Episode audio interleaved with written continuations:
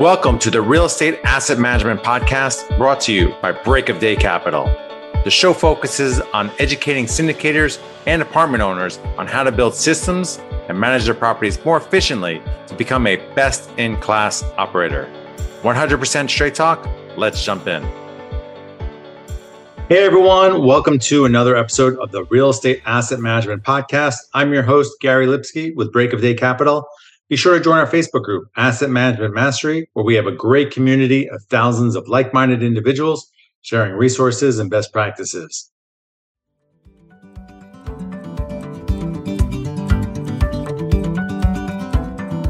Choosing the right insurance coverage for multifamily properties isn't that complicated if you know who to talk to.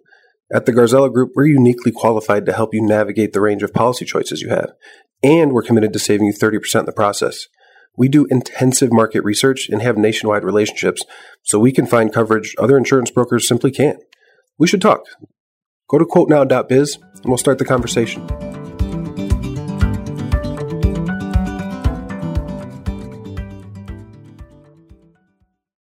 Today on the podcast, we have Guido Nunez returning. Guido was on episode 51 and talked about boost your NOI for big profits. Guido is the founder of Kristalina Wealth Partners. He has over 20 years of experience in consumer products industry, holds an MBA, a second degree black belt, a four-time marathoner, and has over 200 doors. Welcome to the show, Guido. Can you start by telling the listeners a little bit more about yourself and what you do? Thanks, Gary. Yeah, so my name is Guido Nunez. My company is Kristalina Wealth Partners. We are focused only on multifamily primarily in California, Arizona, although we have some other properties outside of those, but those are kind of our focus. I run the W2 Investor, which is really about, you know, helping the everyday worker, professional, anyone who has a career that wants to also become an investor and create those passive income streams. Nice, nice. Well, today I want to talk to you about managing C and D properties. You know, a lot of investors pass on them, but if you're willing to do the work, you can find some great returns. First off, what makes a D property in your opinion? Yeah, it's a great question. So there's a few things that makes a D property. I mean, one of the things you can just visually from the property itself, there's a ton of deferred maintenance. The neighborhood itself could have much higher crime rates. When you look at the NOI statements, you can see, you know, a lot of inefficiencies. Some of them can have a lot of high maintenance, but at the same time, you can see a lot of deferred maintenance in there. So the maintenance line could be really minimal. And looking at the property, it's not so nice. So you can see that there's been a lot of neglect.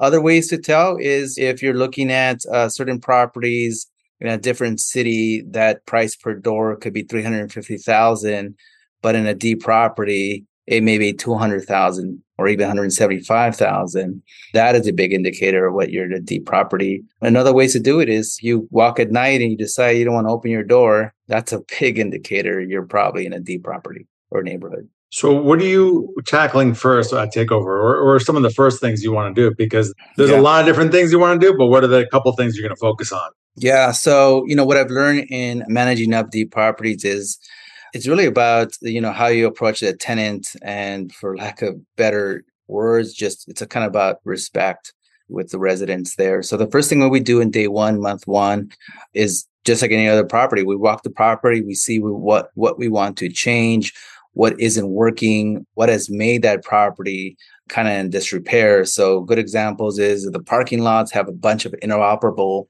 cars that are parked there if tenants or residents decided to use their front area as a second patio with a bunch of junk if people are just hanging out loitering in front of uh, inside the building. So you're going to start documenting all those kind of things like what do we need to change right?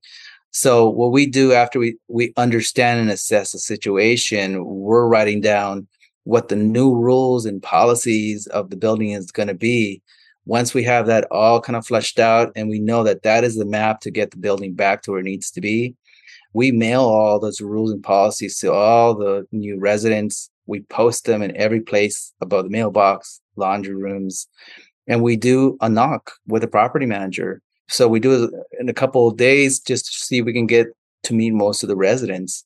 So, you know, what that does is a few things. The first one is residents know when owners or property managers are absent or they don't care. So by doing that, you kind of give a presence that everyone knows there's a new owner, they care. And you start to kind of paint the map of what the property is all about, right? There's gonna there's a lot of good people and residents in D properties. It's just what life has handed them, and it's just discovering what those new uh, good tenants are, and you're gonna find a lot of the bad ones, right? And the good tenants are gonna start telling you, hey, there's some bad ones here. They do some kind of illegal stuff.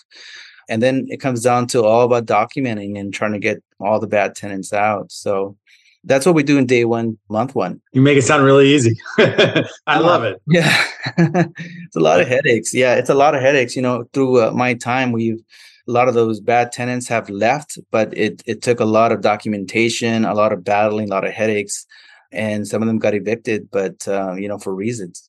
But I, I love it. You know, you you said you know create a presence so they so they know that Yep. They're active and they want to improve the property.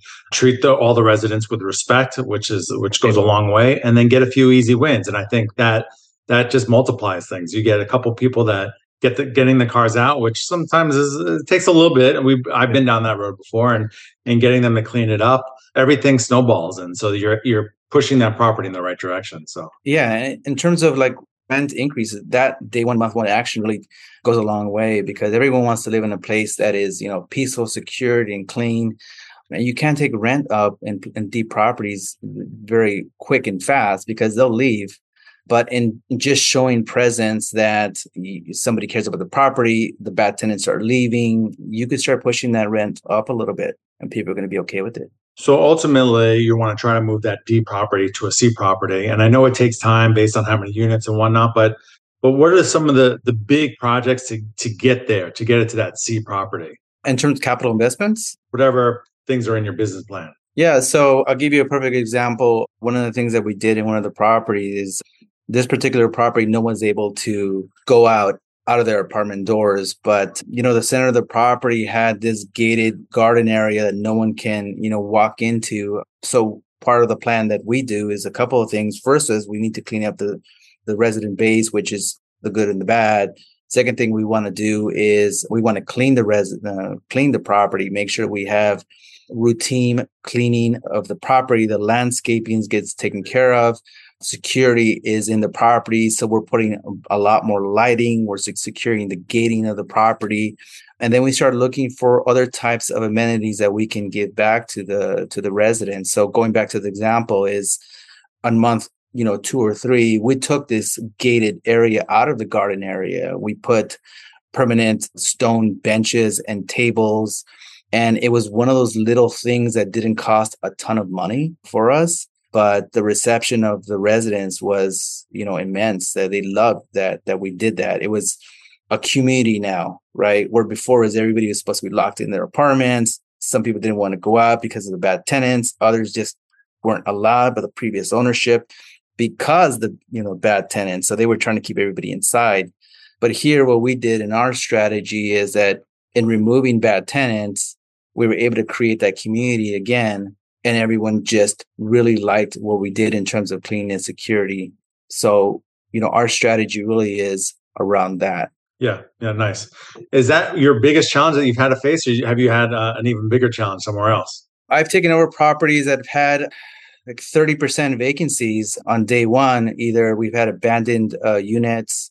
I had one where on on week one, a tenant just walked out and said, "Keep my deposit." So I think that was probably one of the biggest challenges is walking into properties that had high vacancies where we thought we were taking the property over with like a 10% vacancy, but you know, we we on day one we walk into a 30% vacancy for different reasons.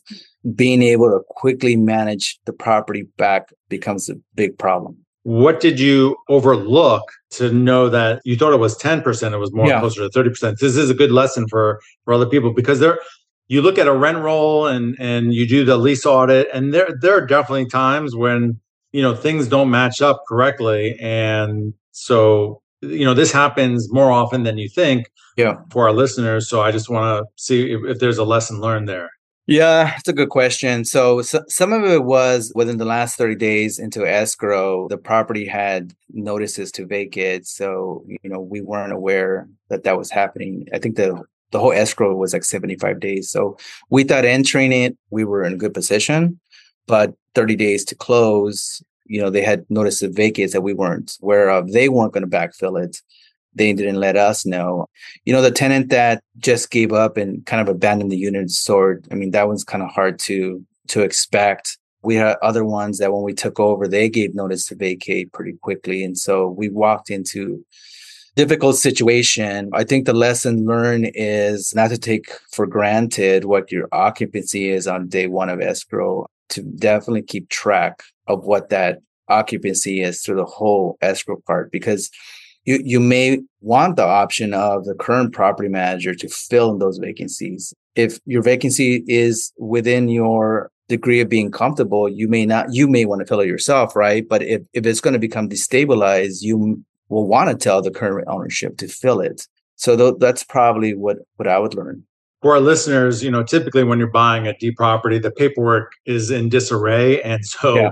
it's hard to make you know sense of it all. And so you're going in with that, assuming things are going to be worse than what shows on paper. Yeah. And two, it may not be such a bad thing to have it not leased up as much as you think, so you can put other people in there, and they're not just stuffing the rent roll. But you got to make sure you're hitting your loan covenants. You have cash reserves to cover this in time. So there's pros and cons to it. You just need to be prepared for all that. Yeah, and, and, I think that was one of the biggest lessons I learned at the very beginning is reserves, cash reserves. Because you go into it, you're happy that you're paying a good price per door. There's a lot of positives with, with D properties in terms of cost and what what you know where you can get yourself into. But you could walk into a tidal wave of deferred maintenance, capital projects. I mean, roofs are leaking because they're not taking care of it, big high occupancies or vacancies, rather, that you're just not prepared. So, having a high reserve in Class D properties is a big one. Absolutely. Absolutely. Well, Guido, why don't you share one of your biggest wins? Yeah, we bought a property early, early on here in California. And that was actually the one that had that big occupancy. We walked in. We bought it for 1.3 million it was in the path of progress. We liked it a lot. Had a lot of problems uh, in it, including some, you know, 19 original, 25 electrical that we knew was going to be a capex, a big one. You know, we managed it up. We have a completely new tenant base in that property. That 1.3 million now is worth about three million dollars, and so you know, for for the investment, what it was, more than 2x what the whole value is of the building, it was a good return in terms of what we put in in terms of the capital. I mean, it's uh, we're talking about four times now of what we initially put into it, four x. So it was a good uh, day. Good day. It's a good day. Nice. And you sold that property, correct? Yeah. How long? How long was the whole time? That one was six years. All right. Well, Guido, I asked this question of all of our guests. What is your asset management superpower? I would probably say it's knowing the resident really well. You know, in class D, that's kind of where I grew up in those neighborhoods. And so understanding that resident really well, knowing how to talk to them, knowing where, when to leverage respect versus, you know, being a little bit more strict and knowing when to pull the rental uh, strings and difficult situations to manage up. I think that that has been my my manager's superpower there's probably one more thing that that I'd like to talk about in in Class D properties that investors will probably find interesting is when I buy these type of properties, I usually segment them into kind of three boxes. The first one is a Class D property that that is in a rough neighborhood and has no path path to improve or progress, or anything like that. The second one is, you know, a Class D property that is in a path of progress it may gentrify over the time. And the, the third one is, you know, class D properties or class C minus properties that are not on the path of progress, but they're located or have some sort of benefit, right? So a perfect example of that is location, right? So we bought a property once where it was in a neighborhood that is not going to gentrify, is not going to get better within two miles walking distance of like downtown LA center. So, you know, one of the properties that I probably would be more hesitant to touch is a D property that has no path to improve, whether it's in the path of progress or has some sort of location benefit or something that adds to the appreciation model. And so the other two examples give you some sort of appreciation bump. And so that's one of the things that I always look for the differentiating markers of those class D properties. having cut your teeth on some of these properties and you've done some C and B class properties, would you buy another D class property again, or is that behind you now? That's a great question. I think I would buy another one. That has been the start of my investment career because th- those were the only properties that I could really purchase at a good per door that gave me the number of units that I wanted. I certainly couldn't buy an A property or B property back then. From time to time, I see these properties come through my desk and, and I'm really tempted, but I would. I would. Nice. Well, Guido, I appreciate you coming on and talking about buying C and D class properties. Please tell listeners where they can find out more about you. Yeah, you can go to www.thew2investor.com or you can find me on Instagram at the W2Investor. Awesome. Well, this is Gary signing off. I'll be back next week with another informative episode on the Real Estate Asset Management Podcast. To all of our listeners, thanks for joining us. And if you like this episode, please head over to iTunes or Stitcher and like, subscribe, and review this podcast as it will help us grow our audience and reach more people. And if you'd like to learn more about what we do at Break of Day Capital, head over to our website, breakofdaycapital.com, and sign up for our newsletter and or fill out our investor application. We'll talk to you next week.